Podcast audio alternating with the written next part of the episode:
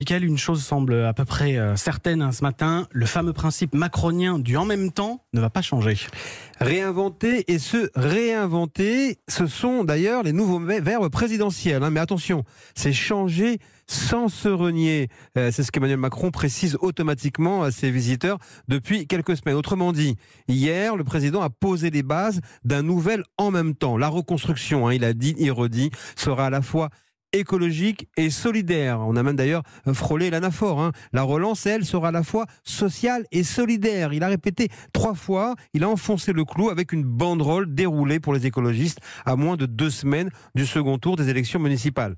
Concilier à la fois production et climat, c'est-à-dire créer une nouvelle synergie entre Bercy et l'écologie. On verra alors comment, euh, lors du prochain remaniement, Emmanuel Macron pense incarner donc cette nouvelle architecture politique pour le dernier acte du quinquennat. Bref, en croire le président avec ou sans Édouard Philippe, on ne sait pas encore. Ce qui est certain, c'est que dans l'esprit du président, eh bien, aujourd'hui, la relance sera verte ou ne sera pas. Michael Darmon le fait politique tous les jours dans la matinale d'Europe 1. L'épidémie